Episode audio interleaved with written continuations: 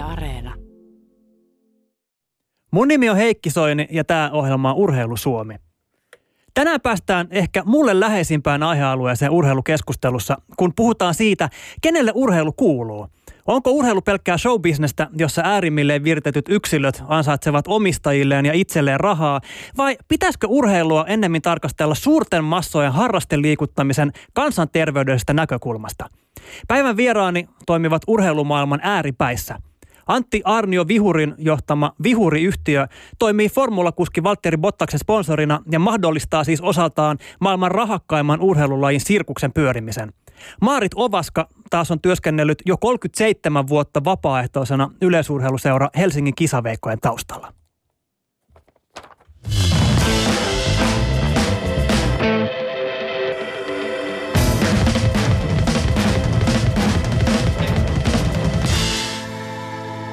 Urheilu Suomi. Tänään ratkotaan lähetyksen lopuksi myös Suomen kovin urheilutietäjä Urheilu Suomen suuren urheiluvisan finaalissa. Netissä käydyn alkukilpailun kaksi parasta tietäjää saapuu suoraan lähetykseen selvittämään paremmuutensa. Sitä ennen päästetään kuitenkin päivän vieraat ääneen. Urheilu Suomi. Kun ryhdyin työskentelemään Urheilusuomisarjan parissa, niin mielessäni oli yksi henkilö, jonka ehdottomasti halusin tavata. Antti Arnio Vihuri. Antti on myyttinen patruuna, joka ei hirveästi omista jutuistaan julkisuudessa huutele. Hänen ei tarvitse. Mies pyörittää kansainvälistä monialakonsernia ja on yksi harvoista Forbesin maailman rikkaimpien ihmisten listalla Hi everyone, welcome to Forbes. nähtävistä suomalaisista henkilöistä noin parin miljardin omaisuudella. So the names on this list are making good money. Arnio Vihuri on aina myös suhtautunut intohimoisesti moottoriurheiluun. I want to present a new member of the family. So give him a big round of applause. Ja toimii tälläkin hetkellä Valtteri Bottaksen ja Mercedeksen Formula 1-tallin rahoittajana. Ehkä tässä vaiheessa minun on hyvä kiittää myös kaikkia, ketä on uran varrella ollut auttamassa ja, ja tällä hetkellä. Ja Lähetin kohteliaan haastattelupyynnön Antin assistentille ja sain kesän vaihtuessa syksyksi yhtenä niistä viimeisistä aurinkoisista ja lämpimistä päivistä ilokseni kutsun Lars Sonkin suunnittelemaan Vihurin linnaan, joka sijaitsee meren rannalla Helsingin Kulosaaressa.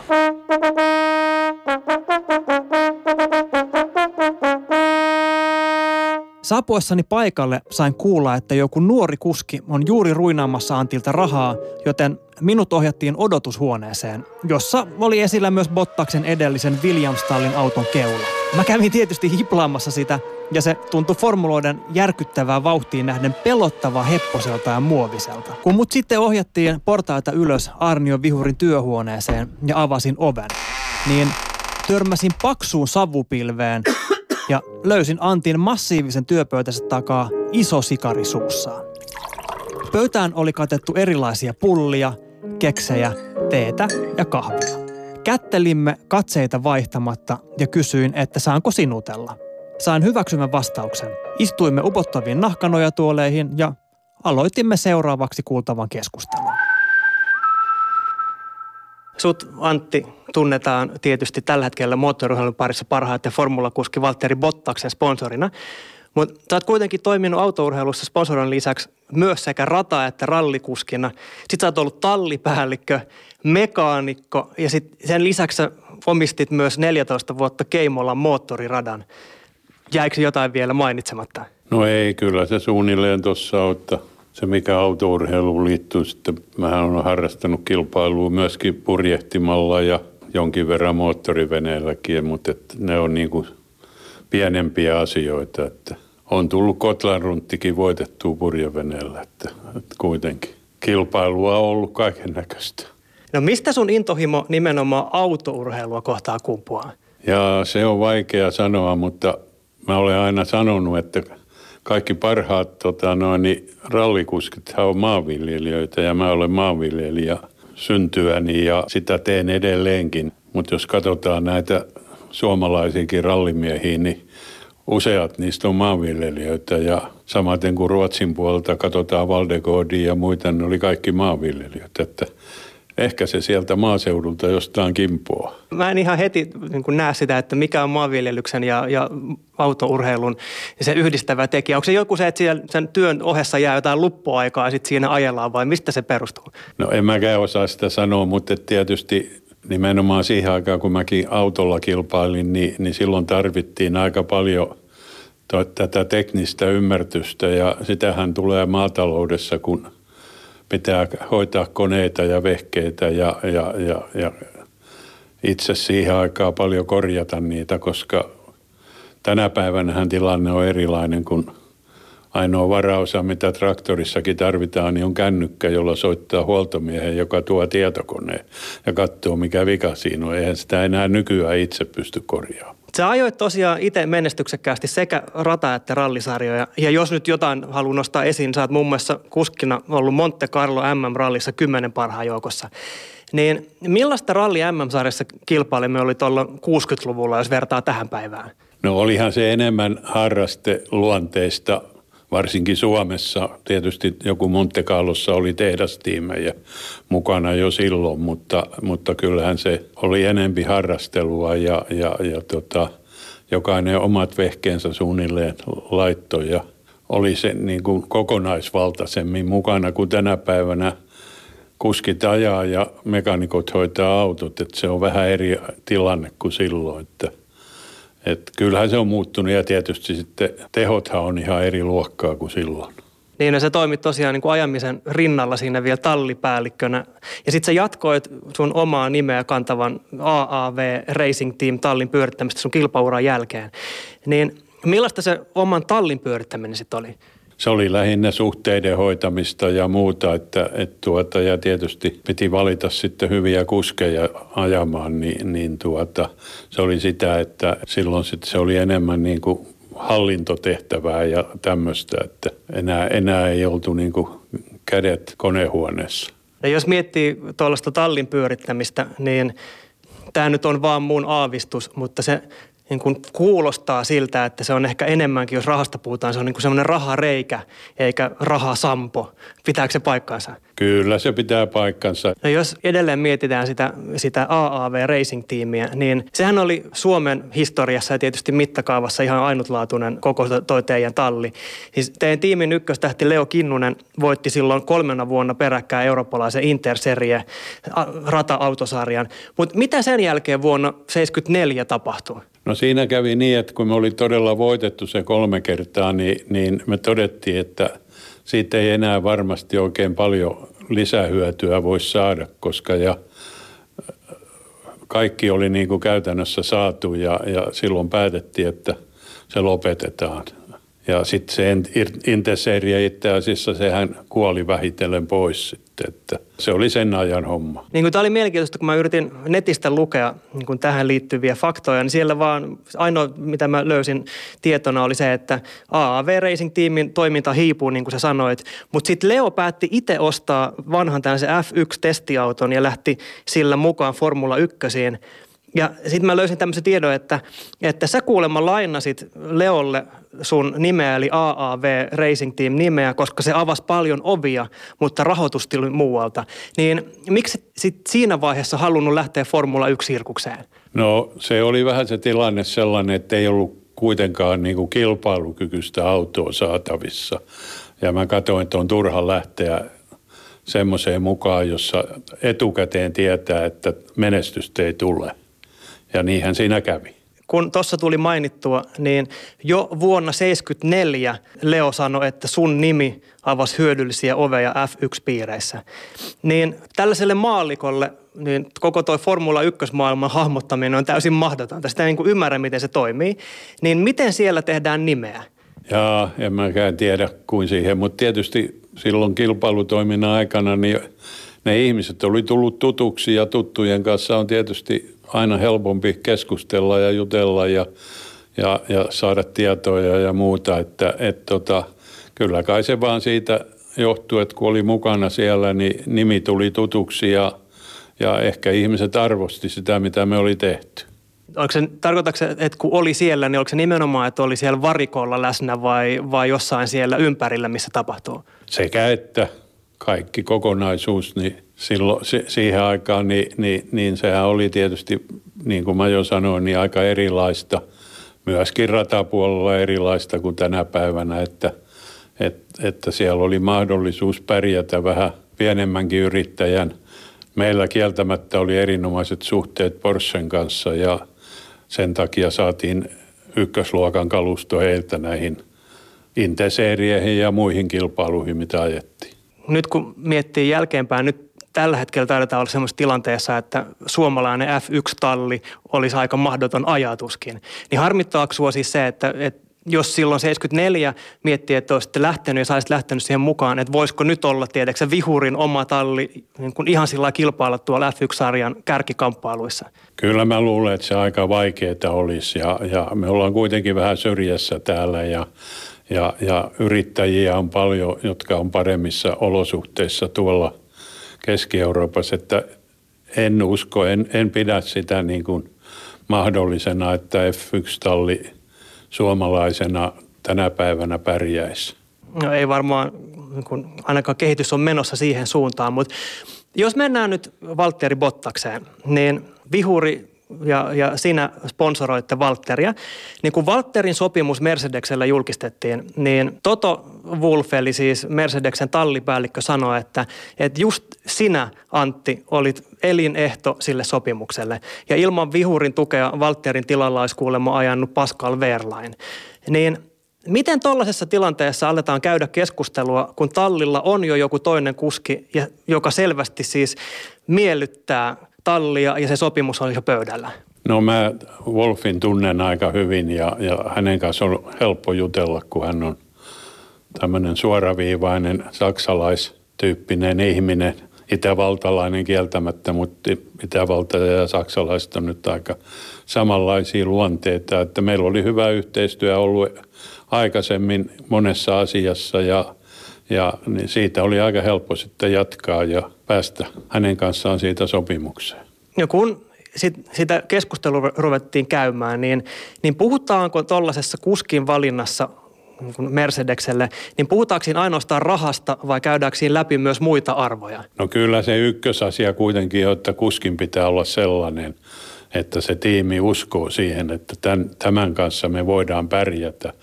Ja sitten se raha on niin kuin kakkosasia, että et, et kyllä ensiksi, kun puhutaan Formula 1, niin ensiksi haetaan tota noin, niin kunnon kuskia ja, ja sen jälkeen sitten ne muut asiat tulee siihen jälkeenpäin. Onhan siellä kieltämättä joitakin, jotka ajaa tosi isolla rahalla ja, ja niin kuin ostanut sen paikan, mutta esimerkiksi Mersulla niin, niin, niin, niin tuota, kyllä se on tärkeintä, että kuski on pätevä.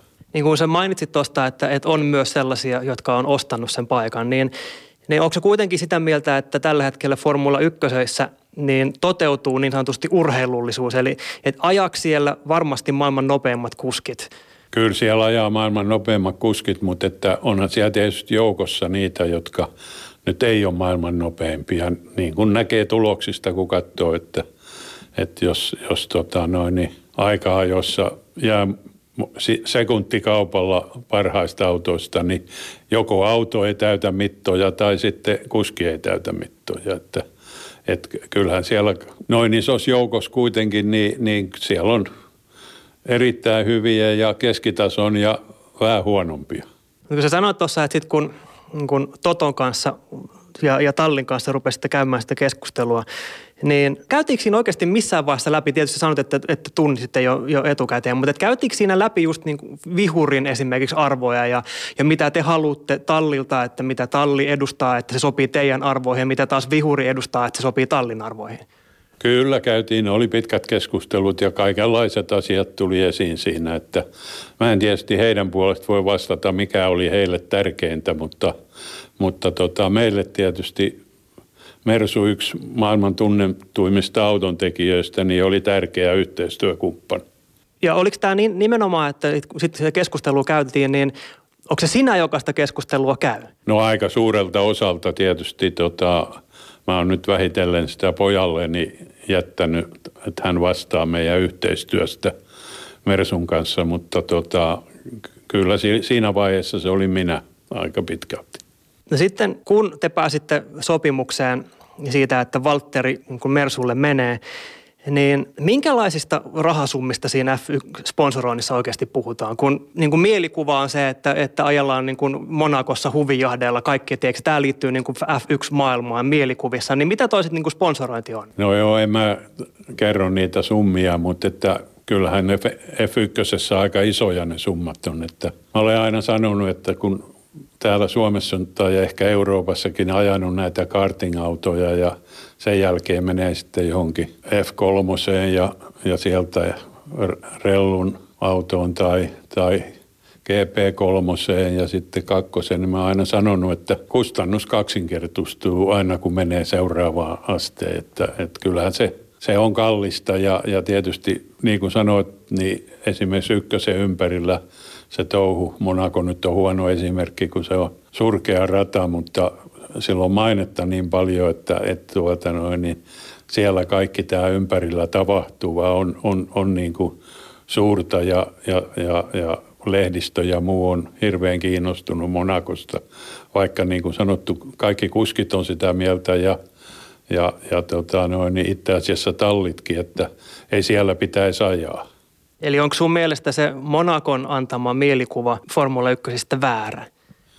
Se on määrätyllä tavalla ihan väärä ja, ja niin kuin sanottu, se rata on varmaan aikanaan, kun autot oli erilaisia ja muuta, niin, niin ollut ihan käyttökelpoinenkin, mutta kyllähän se nyt näkee, kun katsoo sitä kilpailua, että, että tuota, ei se nyt oikein F1 ole rakennettu. Niin siinä, mutta siinähän tietysti se vahvuus on se, että jopa minä tällaisena niin kuin Formula 1 satunnaisena seuraajana, niin onhan mä nyt kuitenkin käynyt ajamassa sitä rataa pitkin siitä kasinon mäkeä alas sinne mutkaan ja tiedätkö jollain niin kuin pienellä vuokra-autolla sitten fiilistelystä shikaania ja tiedätkö sitten siitä sinne tunneliin ja tulee sellainen tunne, että nyt eletään jotenkin Formula 1 elämää, niin kai siinä nyt on kiistattomat edut myöskin. Joo ja Monte Carlohan on muutenkin semmoinen luksuspaikan maineessa maailmalla ja kaikki, mikä siihen sitten tietysti liittyy, niin se on hyvin hoidettu pr ja se on saanut semmoisen maineen, että, että se on mukamas niin kuin tärkein kilpailu, vaikka niin kuin sanottu noin urheilullisesti se ei sitä ole. No millainen asema sitten, kun ajatellaan, että, nyt, että teillä on nyt sponsorointisopimus niin kuin Walterin kanssa ja tietysti sitä kautta niin kuin Mersulle, niin millainen asema sulla on suhteessa talliin?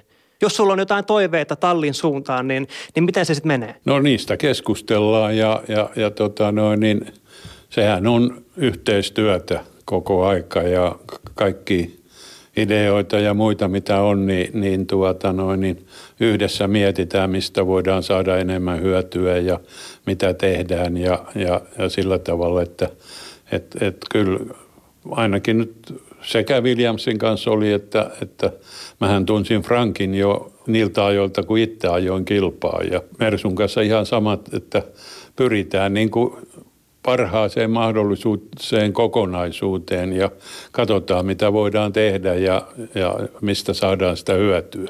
Jos nyt miettii, että sanoit, että, että sä voit esimerkiksi viedä sinne teidän bisneskumppaneita tai, tai jotain muuta, niin niin millaisista määristä siinä puhutaan? Kuinka monta esimerkiksi bisnesvierasta tai kumppania sä oot vienyt tämän kauden aikana katsomaan F1-kisaa? No yleensä per kisa niin me viedään semmoinen 8-10, koska se on isompaa joukkoa hankala hallita, mutta nyt mä en tota kokonaismäärää, kun se poika on sitä hoitanut, mutta sanotaan, että, että ehkä tämän vuoden aikana noin sata kunta ihmistä on käynyt meidän vieraana siellä. Ja onko sulla ihan sillä kun sä astelet varikolle, niin sä saat kulkea siellä melko vapaasti? Joo.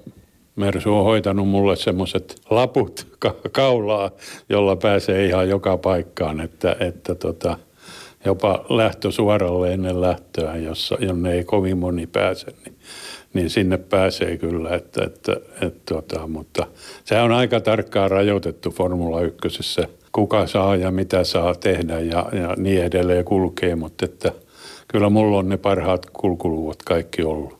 Onko sun kulkuluvat jopa niin vahvat, että onko se päässyt kokeilemaan Walterin autoa vanhana kilpakuskina? No mä olisin varmaan päässyt, jos mä olisin halunnut, mutta en mä halunnut. Ensinnäkin se on niin ahdas, että näin iso mies ei sinne sovi. Että se on ihan turha yrittääkään.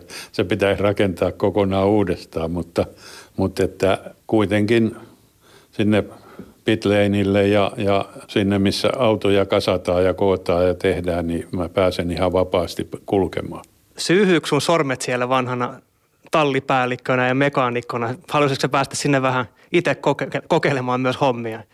No ei, kyllä mä ymmärrän, että, että tota, tämän päivän todella tekniikka ja muu on niin paljon pitemmälle vietyä kuin se, mikä, mihin mä aikana opin, että ei mulla ole kyllä mitään mahdollisuuksia ruveta niitä neuvomaan.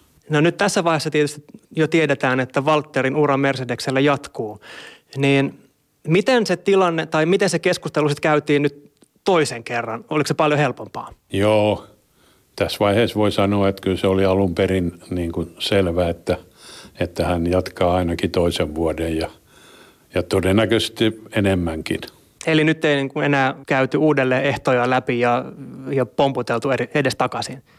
Ei, kyllä se oli aika yksinkertainen jatkosopimus. No sä oot tietysti nyt, just kun Valterista puhutaan, sä oot tukenut Valteria hyvin pitkään ihan karting-ajoista lähtien. Niin minkä takia? Miksi just Valtteri? No sehän oli ihan semmoinen sattuma. Hänen isällä oli siivousfirma, joka siivosi meidän Nastolassa olevaa pakkaustehdasta ja yksi kerta kun mä kävelin siellä pihalla, niin hän tuli siihen esittäytyä, että kuka hän on ja sanoi, että hän on tämmöinen nuori poika, joka ajaa kartingia ja, ja, ja se on pärjännyt joten kuten, mutta et, nyt on pari viikon päästä Suomen mestaruuskilpailut ja, ja tuota, pitäisi saada uudet renkaat siihen karting-autoon. Niin kuin tästäkin huomaan, niin renkaat on hyvin tärkeät tänä päivän formulassakin, niin, niin niistähän puhutaan koko aika. Ja, ja tota, mä sitten kysyin, että paljonko ne maksaa ja en muista sitä summaa enää, mutta se oli Suomen markkoi siihen aikaan muutaman sen ja mä otin lompakon ja annoin isälle ne rahat ja sanoin, että osta pojalle renkaat ja jos se pärjää, niin, niin tuota, tuossa sitten joskus käymään mun luona, niin katsotaan mitä voidaan tehdä. Ja hän voitti sen Suomen mestaruuden ja siitä se alkoi vaikka se on vaikea arvioida, niin, niin näetkö sen enemmän niin kuin Walterin sponsoroinnin, onko se niin kuin sulle sijoitus vai onko se enemmän lahjoitus ja semmoista ideologista toimintaa? Kyllä mulla on se käsitys, että me on siitä suunnilleen se hyöty saatu, mitä on rahaa siihen laitettu. Mutta niin kuin mä sanon, niin sen laskeminen on ihan mahdotonta ja, ja pääsee kumpaan tulokseen vaan, kun riippuu mitä asioita ottaa. Mutta että tänä päivänä ihmiset laskee sitä, että paljonko arvo on sillä, että jossain lehdessä on nimi ja ehkä kuvia ja sillä tavalla. Ja, ja sitten me on sitä Valteria käytetty paljon, tai molempiakin Mersun kuskeja, niin käytetty paljon sillä tavalla, että ne on käynyt tuota, no, niin meidän tilaisuuksissa juttelemassa meidän vieraiden kanssa. Ja nyt esimerkiksi viime viikolla niin Valtteri oli juuri meidän tukkukaupan henkilökunnan kanssa yhden päivän tuolla ja, ja kyllä ne kaikki sitä arvostaa hirveästi. Niin millainen suhde sulla on sitten itse Valtterin kanssa, kun tämä yhteistyö on jatkunut nyt jo kohta 15 vuotta, niin onko se niin, että te olette niin kuin henkilökohtaisesti yhteyksissä ja, ja sitten jos sä jotain Valtterilta toivot, niin Valtteri tulee? Kyllä se näin on. Meillä on hirveän hyvä yhteistyö ja, ja hän on tietysti oppinut luottamaan siihen, kun tämä on todella 17 vuotta niin yhteistyötä tehty, niin, niin tietysti siinä on tullut semmoinen suhde, että, että tota, jutellaan ja mietitään ja monta kertaa mietitään, kun sattuu jotain huolia, niin kuin nyt oli nämä pari-kolme kilpailua, niin, niin tuota, kyllä me yhdessä mietittiin, että missä se syy voi olla ja niin kuin sanottu, sehän selvisi sitten, että vaihdelaatikossa oli huolia jo aikaisemmin. Oliko sä siis ihan Walterin kanssa niin kun henkilökohtaisesti yhteydessä tästä sitten yhdessä sitä mietitte? Kyllä me ollaan jatkuvasti yhteydessä ja ei päivittäin tietenkään, mutta että joka kilpailu ja, ja samaten Wolfi lähettää mulle joka kilpailun jälkeen kirjeen, jossa kertoo mitä on tapahtunut, mitä on tehty ja miksi ja niin edelleen. Että kyllä se tieto on niin kuin, kulkee aika hyvin. No jos sulla sitten olisikin joku aavistus siitä, että mistä esimerkiksi nämä Walterin ongelmat niissä parissa kisassa olisi johtunut, niin sanoksa siitä sitten niin kuin Totolle ja sitten ne ottaa selvää, että olisiko se oikeasti johtuu siitä? Joo, tietysti jos puhutaan tekniikasta, niin ei mulla ole kykyä arvioida, mikä, mikä on mielessä ja sillä tavalla, mutta, mutta kyllä mä aina Walterin kanssa juttelen ja Toton kanssa ja, ja nimenomaan täytyy muistaa, että toi Formula 1 on kovaa hommaa ja psykologiallakin on aika paljon merkitystä, että, että sillä tavalla niin kuin positiivisesti puidaan näitä asioita ja, ja, ja toivottavasti niin, niin siitä otetaan hyötyäkin. Niin no varmasti onkin, kun sulla on noin pitkä tausta moottoriurheilussa niin kuin itse kuskina ja muuta, niin sulla on varmaan aika paljonkin itse asiassa sellaista niin kuin, niin kuin elämän viisautta ja kokemusta, mitä sä oot pystynyt Valterille jakamaan. Kyllä joo, kyllä. Varsinkin silloin nuorempana, niin kyllä mä hyvin, hyvinkin yritin neuvoa, että palkinnot jaetaan vasta maaliviivalla, että sinne kannattaa aina pyrkiä ja, ja tämmöistä keskustelua me on käyty nyt tietysti jo vähemmän, kun hänellä on kokemusta niin paljon, että, mutta, mutta tota, joka kerta kyllä ruoditaan näitä kysymyksiä. Kun teidän yhteistyö Valtterin kanssa on ollut niin hedelmällistä, niin Valtterin paikalle ja seuraajaksi olisi varmaan aika paljonkin halukkaita, jotka haluaisi myös tehdä sun kanssa yhteistyötä. Ja mä ymmärsin, että just ennen tätä meidän keskustelua, niin, niin sä tapasit jonkun nuoren kuskin, joka mielellään kanssa tekisi Antti Arnio Vihurin kanssa yhteistyötä. Niin kuinka paljon tällaisia yhteydenottoja tulee? Erittäin paljon. Se oli Niko Kari, joka tässä kävi, joka joutui sieltä Red Bullilta pois. Ja, ja meillä on nyt keskustellut siitä, että – mitä ensi vuonna hän tekee ja että onko siinä jotain, jos, joka voisi meitä kiinnostaa, että mitään päätöksiä ei ole olemassa, mutta, mutta kyllähän näitä nimenomaan näin syksyllä, kun seuraavaa kautta valmistaudutaan, niin ainakin semmoinen parikymmentä maailman parasta kuskia on muuhun yhteydessä ja kertoo, kuin hyviä on. Kun sä sanoit, että maailman parasta, onko se niin kuin omasta mielestään maailman parhaita vai? Nimenomaan näinhän se on, että he kertoo kuinka ylivoima siihen on, mutta on vaan ollut huono tuuri tai huono auto tai niin edelleen, jossa on osa totta. Mutta tota noin, niin sehän on tärkeää, että jos ajatellaan tuommoista formulakuskiin, niin sillähän täytyy olla hirveä itseluottamus. Jos ei luota itteensä, niin, niin eihän siitä hommasta mitään tule. Et, et siinä mielessä mä hyvin ymmärrän, että he pitää itseään ylivoimaisesti parhaana. Jokainen, joka sitä ajaa tai pyrkii sinne ajamaan, niin, niin, niin tämä on ihan tyypillistä. Että ei va, aina tietysti ihan totta, mutta mun mielestä se on ihan oikein, että ne luottaa itse itseensä. Ei siitä muuten mitään tule. Ja sitten kun sä tapaat näitä nuoria, maailman nopeampia kuskeja tällä silmätysten, niin kun sut tapaa, niin sulla on toi sun olemus on aika niin arvokas ja, ja tässä tuntee itsensä niin kuin itsekin vähän sillä pieneksi pojaksi, vaikka mäkin on kuitenkin jo aikuinen mies.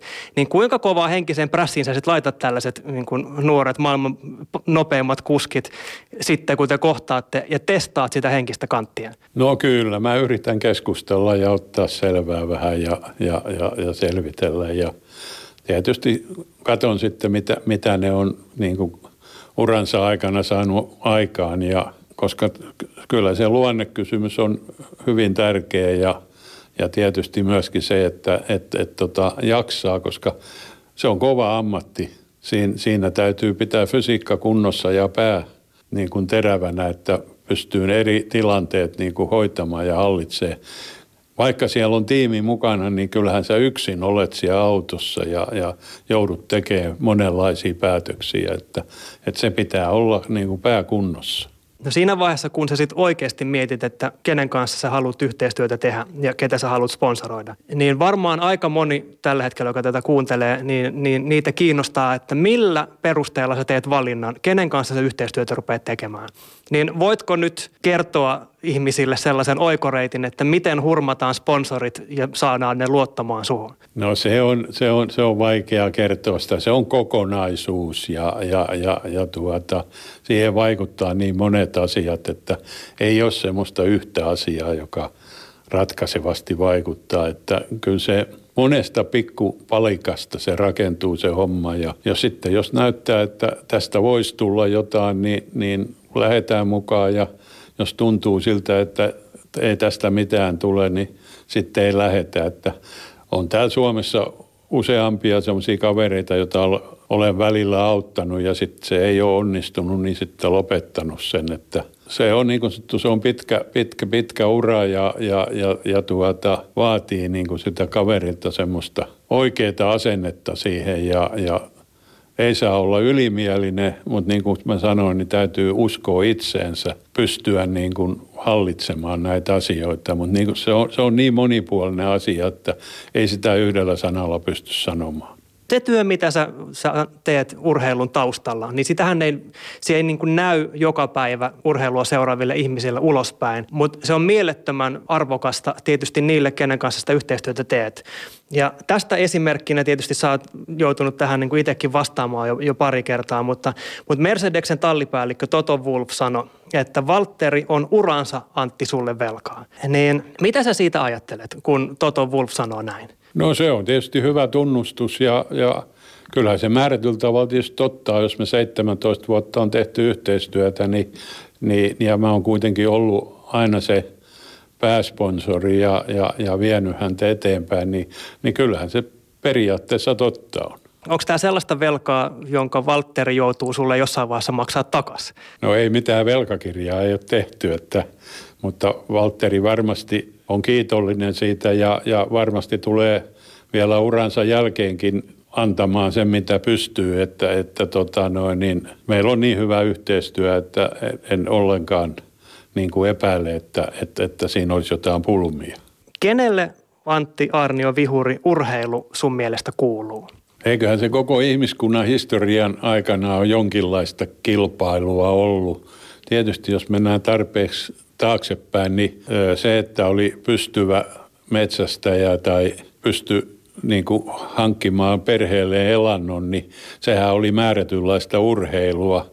Taitava metsästäjä pystyi ruokkimaan perheensä ja, ja, ja tuota noin, niin tällä tavalla. Ja sehän oli kilpailua muiden vastaavien kanssa, että, että kyllä se kai koko maailmanhistorian sivu on ollut kilpailua toisia vastaan.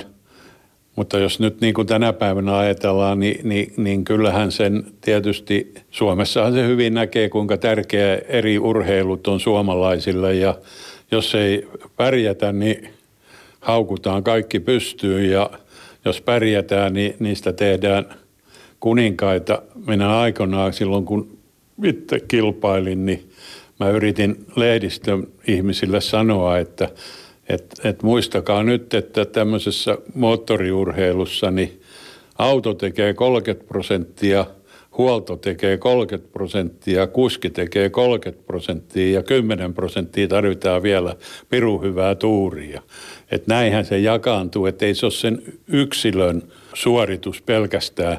Se voi olla jossain muussa urheiluleissa enemmän yksilöllinen, mutta moottoriurheilussa se jakautuu tällä tavalla – mutta kyllä kai se tänä päivänä on niin, että missään urheilulajissa maailman huipulla ei pärjää, jos, sul, jos ei sulla ole hyvää asiantuntijatiimiä ympärilläs hoitamassa kuntoa. Siellä on nykyään kaiken maailman ravintotieteilijöitä ja katon muun muassa Bottasta, kun se syö, niin kyllä sillä on tarkat ohjeet, mitä syö ja mitä ei syö ja, ja niin edelleen. Että, et, et enemmänhän se on niin kuin tiimityötä silloin, kun mennään tuonne huipulle. Että tietysti silloin, kun aloitellaan urheilu, niin se on enemmän yksilöt hommaa, mutta, mutta sitten jos pääsee niin kuin pitemmälle, niin siihen tarvitaan tiimi, joka ohjaa sua, vie sua eteenpäin, tukee sua.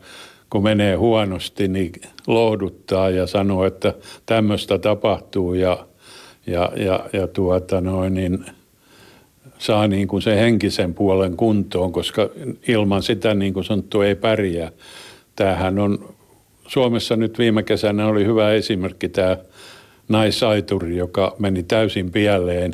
Mä en tunne tapausta muuta, mutta olen lukenut lehdistä, että se oli ylikunto, joka oli vedetty niin kuin liian pitkälle ja sitten itse asiassa romahti koko homma. Ja hänellä on varmasti ollut vaikea kesä ja mä olen ymmärtänyt, että nyt hänellä on uusi valmentaja ja, ja asiat on niin kuin menossa oikeaan suuntaan, mutta se on, kun pudotaan ne alas, niin, niin sieltä ylös nouseminen, se ei ole pelkkää fysiikkaa, vaan, vaan, vaan se on nimenomaan, pääkoppa pitää saada kuntoon. Ja onko tämä just se asia, joka sua urheilussa kiehtoo ja mikä motivoi sua olemaan tässä mukana? Kyllä se on ja niin kuin sanottu, tuommoinen urheilusuoritus, niin, niin se on kokonaisuus ja, ja siihen vaikuttaa niin monet asiat. Siinä pitää niin kuin sanottu kaikki palikat saada paikalleen, niin sitten se toimii.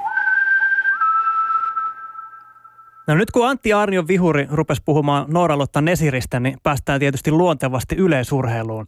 Ja suunnilleen samoihin aikoihin äsken kuulu Antin tapaamisen kanssa. Mä kävin myös suomalaisen yleisurheilun kehdossa – tai sellaisena mä sitä pidän, eli eläintarha urheilukentällä Helsingissä tapaamassa 37 vuotta yhdessä miehensä ja tyttärensä kanssa pyyteettömästi urheilun parissa vapaaehtoisena työskennellyttä Maarit Ovaskaa.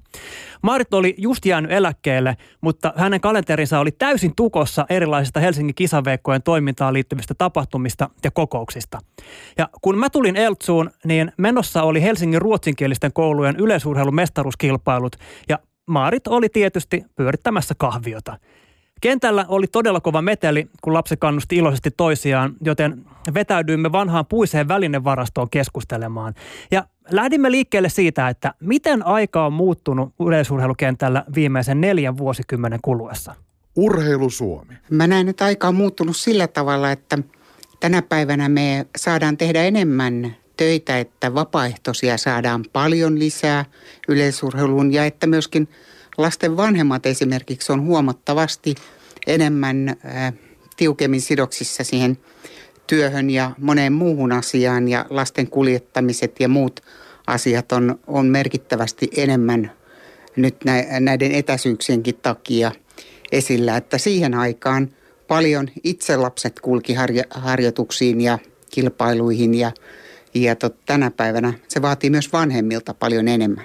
Onko siinä näkynyt muutosta vanhempien suhtautumisessa tuommoiseen vapaaehtoistyöhön? Kyllähän se muu, muuttunut on, mutta niin kuin mä sano, sanoin aikaisemmin, niin osa muutoksista johtuu juuri tästä nykyyhteiskunnassa olevasta kiireestä ja ihmisten eh, työsidonnaisuudesta ja monista velvoitteista, joita heillä on, että, että meidän täytyy myöskin osata yhä paremmin – ottaa mukaan ihmisiä, jotka haluavat olla esimerkiksi projektiluonteisesti mukana tai vain kerran mukana jossain tapahtumassa, niin kaikki ovat tervetulleita mukaan toimintaan omalla panoksellaan ja omien mahdollisuuksiensa mukaan.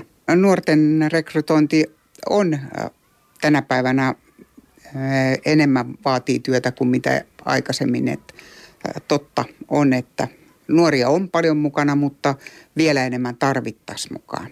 Ja nuorilla usein semmoinen kertaluonteinen tai tämmöinen lyhytaikainen toimiminen on, on tota enemmän sääntö kuin poikkeus. Jos yrität muistella, mitä kaikenlaisia erilaisia tehtäviä, millaisissa erilaisissa rooleissa sä oot, esiintynyt tässä viimeisen 37 vuoden aikana? No ensinnäkin tietty lasten toiminnan osalta, niin nyt HKV-aikanahan mä en ollut kuin silloin ihan alkuaikana jollain leirillä ohjaajana ja, ja jollakin tota, jossain muussa tämmöisessä ohjaajatehtävässä lyhy, lyhyitä aikoja, mutta tota, suurempi rooli on ollut sitten tämä erilaisten oheistapahtumien järjestäminen ja yleensäkin kilpailutoiminnassa merkittävä rooli.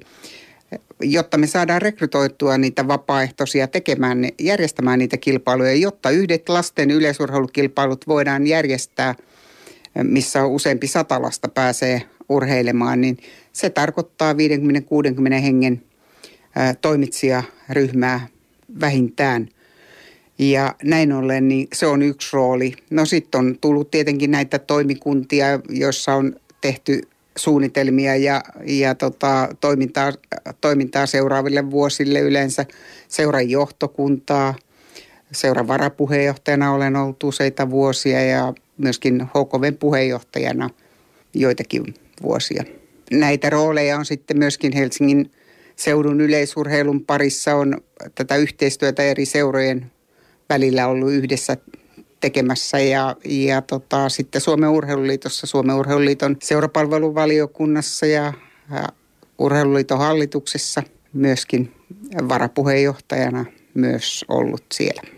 Ja nyt kun mä tulin tänne, niin nyt sä olit tuossa kahvilassa ja kyllä mä oon mun mielestä nähnyt sut myöskin mitan varressa ja, ja lanan varressa ja siis ihan kaikki mahdolliset työtehtävät, niin sulta hoituu. Mä oon ajatellut tätä asiaa sillä tavalla aina, että, että yhdessä tekeminen tarkoittaa myös sitä, että sitoutuu itse tekemään, ei ainoastaan teetä toisilla tehtäviä.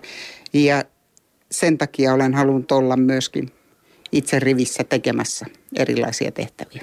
Tuossa kun sä mainitsit kilpailut ja sun roolin siinä, että sä rekrytoit vapaaehtoisia, jotka sitten tulee hommiin, että kilpailut saadaan järjestettyä, niin tämäkään ei välttämättä ole kaikille ihmisille ihan selvää. Mitä tapahtuisi, jos niitä vapaaehtoisia siellä kentillä ei olisi? Jos vapaaehtoisia ei olisi yleisurheilukentillä, niin me ei pystyttäisi järjestämään lapsille näitä kilpailuja ja myöskin silloin meillä tietenkin tämä vapaaehtoisuus kärsisi myös näissä valmentajissa ja muissa tehtävissä seurassa, että, että vapaaehtoisille löytyy niin paljon erilaisia tehtäviä urheiluseurassa. Sä mainitsit tuossa myös ohimennen arvokisat. Sä oot pyörittänyt sitäkin rumbaa, niin arviolta noin. Kuinka suuri tuommoinen vapaaehtoisryhmä toimii siellä kulisseissa, kun vaikka MM-kilpailut yleisurheilussa Helsingissä järjestetään? Useita tuhansia. Miten sitä hommaa organisoidaan? Onko se sitten niin kuin maarit, joka siellä käskyttää joukkoja ja pitää langat käsissä? Ei, mä olen ainoastaan yksi henkilö, joka siellä on ollut mukana. Toki tuommoinen maailmanmestaruuskisa vaatii useamman vuoden pitkäjänteisen työn – monilta monilta henkilöiltä ja myöskin siellä on palkattua henkilöstöä joitakin henkilöitä ollut tekemässä sitä kisaa. Mutta sitten meille vapaaehtoisille on myöskin ollut näitä omia, omia tota, rooleja siellä ja, ja mun tehtävä oli yhdessäkin tällaisessa kisassa sitten organisoida semmoinen vähän yli 400 henkilöä siinä oli kaiken kaikkiaan siinä mun sektorilla ilman sitä tuhansien ihmisten vapaaehtoistyöpanosta, niin Suomessa ei olisi pystytty järjestämään yksiäkään arvokilpailuja yleisurheilussa. Näin on maksullisena toimintana ja palkatulla henkilöstöllä ainoastaan ei pystyttäisi järjestämään tämän kokossa maassa näitä kilpailuja.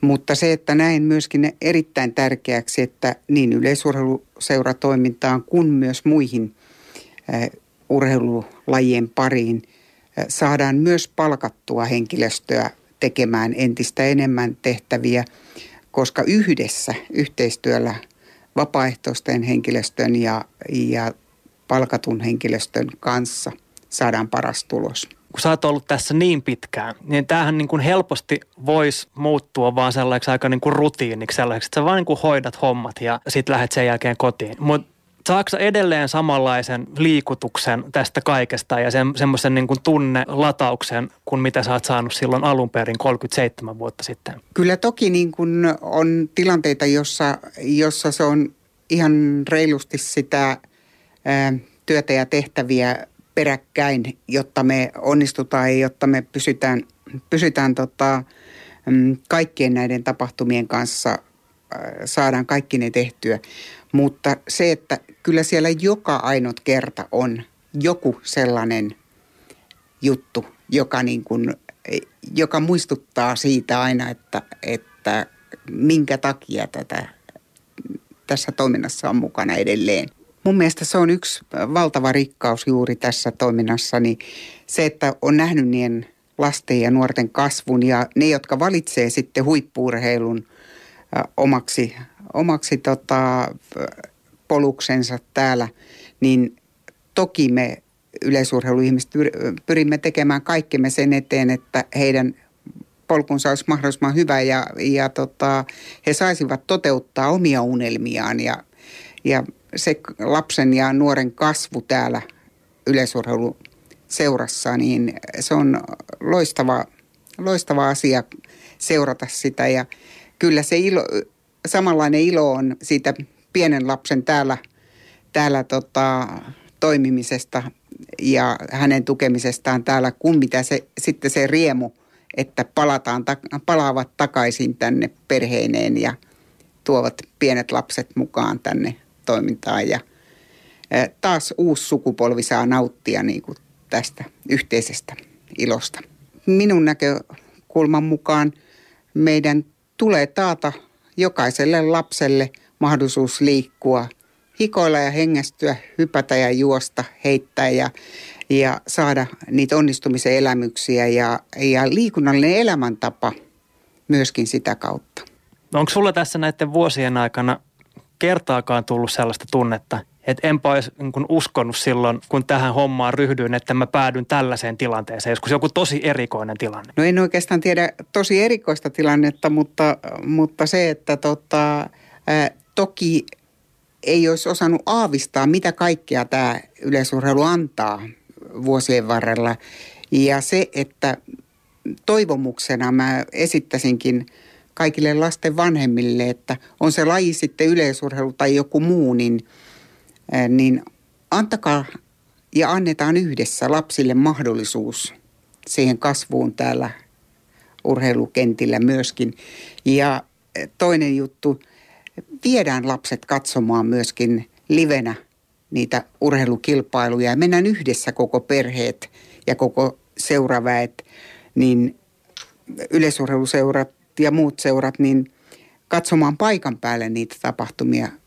Vaikka meillä onkin aivan huippuhienoa tuo Ylen kanssa yhteistyö eri urheilulajien kanssa, niin siitä huolimatta livenä, kun lapset saavat myös kokea niitä tilanteita sitten tuolla ja oppivat jo pienestä pitäen näkemään myöskin sitä, niin se on, se on hieno juttu.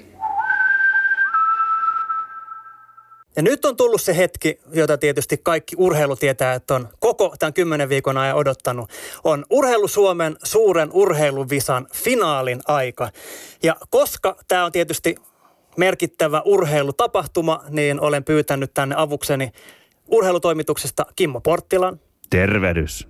Ja finalistit tänään Jarno Himmelä Vimpelistä, joka sanoo erityisosaamisalueekseen pesäpallon, ja Jussi Salmela Sallasta, jonka erityisosaamisalueet kuulemma yleisurheilu ja jalkapallo. Kilpaillaan 10 minuutin ajan, ja se kumpi 10 minuutin päästä on johdossa, julistetaan kilpailun voittajaksi ja saa tämän himoittavan vokaalin, joka kiiltelee Kimmon nenän edessä.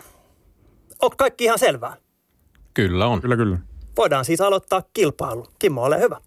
Ensimmäinen kysymys. Kuka suomalainen on viimeksi osallistunut kahteen eri urheilumuotoon samoissa olympialaisissa? Ensimmäinen kysymys heitetty ilmeelle, ilmoille. 15 sekunnin pohtimisaika pyörii. Ilmeet hakevat vastauksia. Ja aika on päättynyt. Jarno? Mä sanon vastauksen nyt. Sano vastaus. Hannu Mannin. Jussi? Ja mulla on ihan plankko. Ei, ei tule ketään mieleen. Oikea vastaus Mari Laukkanen. Ja ilmeet kertovat sen, että olisihan tuo pitänyt tietää. Vaihtoehtoja tähän ei tullut, ehkä joskus joihin kysymyksiin tulee. Seuraava kysymys. Kuka myöhemmin Euroopan mestariksi Suomen edustajana yltänyt urheilija edusti jonkin aikaa Ruotsia vuonna 2004?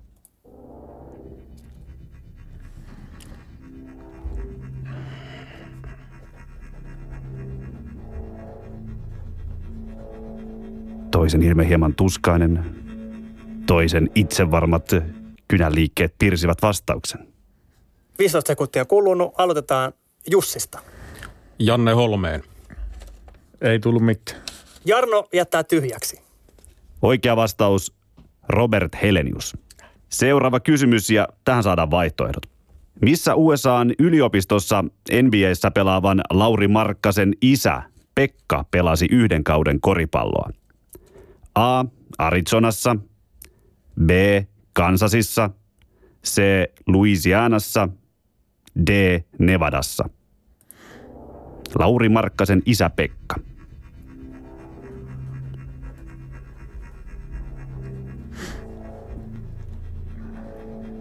Ja kilpailijat näyttävät olevan valmiit. Jarno. Mä laitoin tuon D. Nevada. Ja mulla on Kansas. Oikea vastaus on B. Kansas, joten ensimmäinen piste. Ensimmäinen piste Jussille. Jussi siirtyy 1-0 johtoon. Kuka nainen valittiin ensimmäisenä vuoden urheilijaksi Suomessa?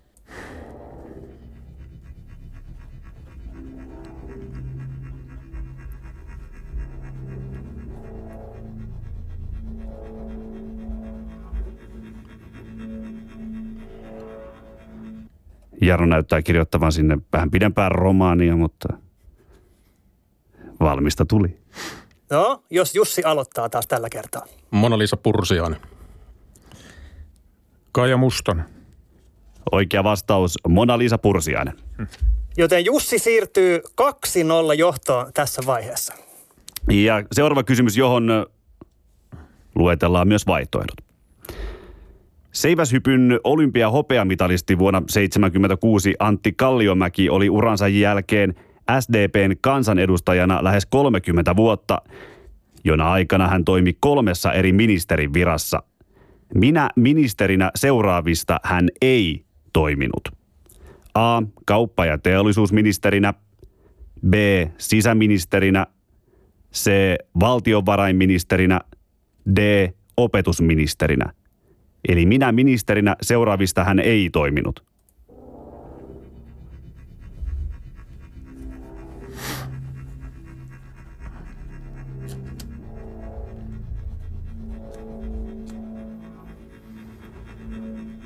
Vastaukset on löydetty.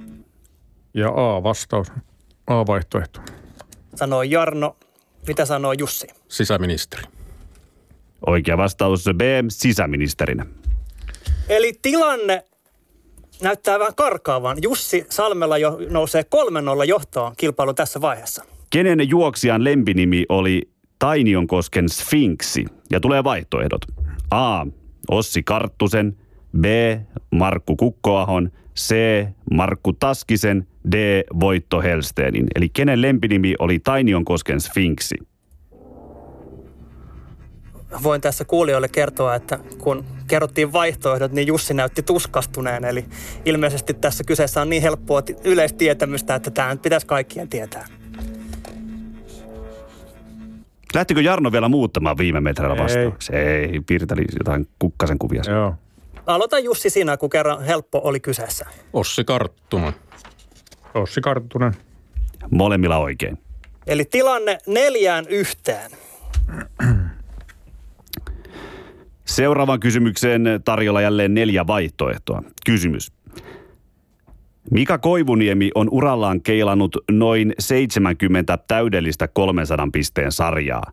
Kuinka monessa eri maassa hän on moiseen pystynyt? A. 21, B. 6, C. 12, D. 7. Kuinka monessa eri maassa?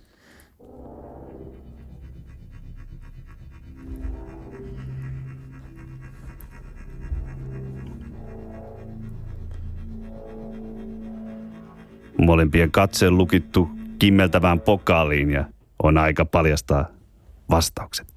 A. 12. Oikea vastaus on A 21. Eli Jarno Himmelä kaventaa tilanteeksi 4-2. Keihään olympiavoittaja Heli Rantasen urheiluseura oli viimeistä aktiivivuotta lukuun ottamatta lammin säkiä. Mitä tai mikä säkiä on? Vaihtoehdot. A. Onni. B. Monni. C. Toutain. D. Metsähiiri.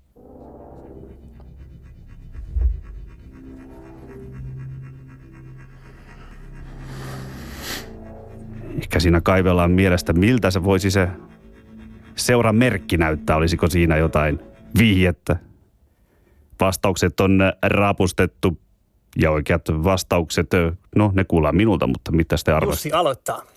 Toutain. Toutain on täälläkin. No sehän on B-monni. Eli ei pisteitä. Kilpailuaikaa on muuten kulunut kohta kahdeksan minuuttia, eli muutama kysymys ehditään vielä. Loppukirja, otetaan nopea, ei vaihtoehtoja. Kuka oli Suomen ensimmäinen hiihdon olympiavoittaja?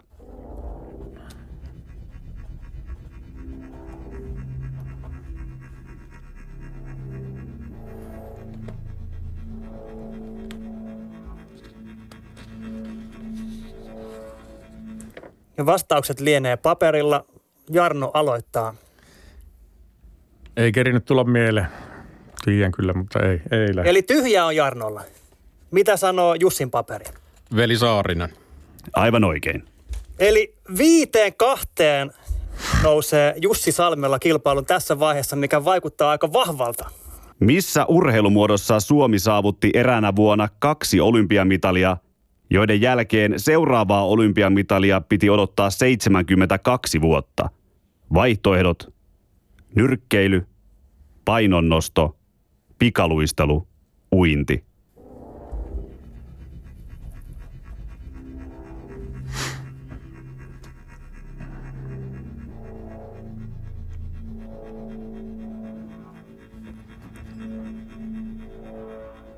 Aika on päättynyt.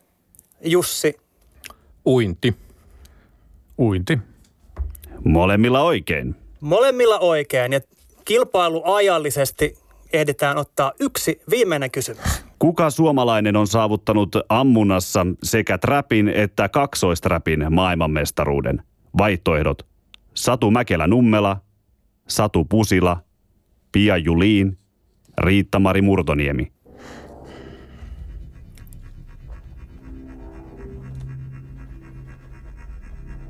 Viimeiset musteet kynästä paperille.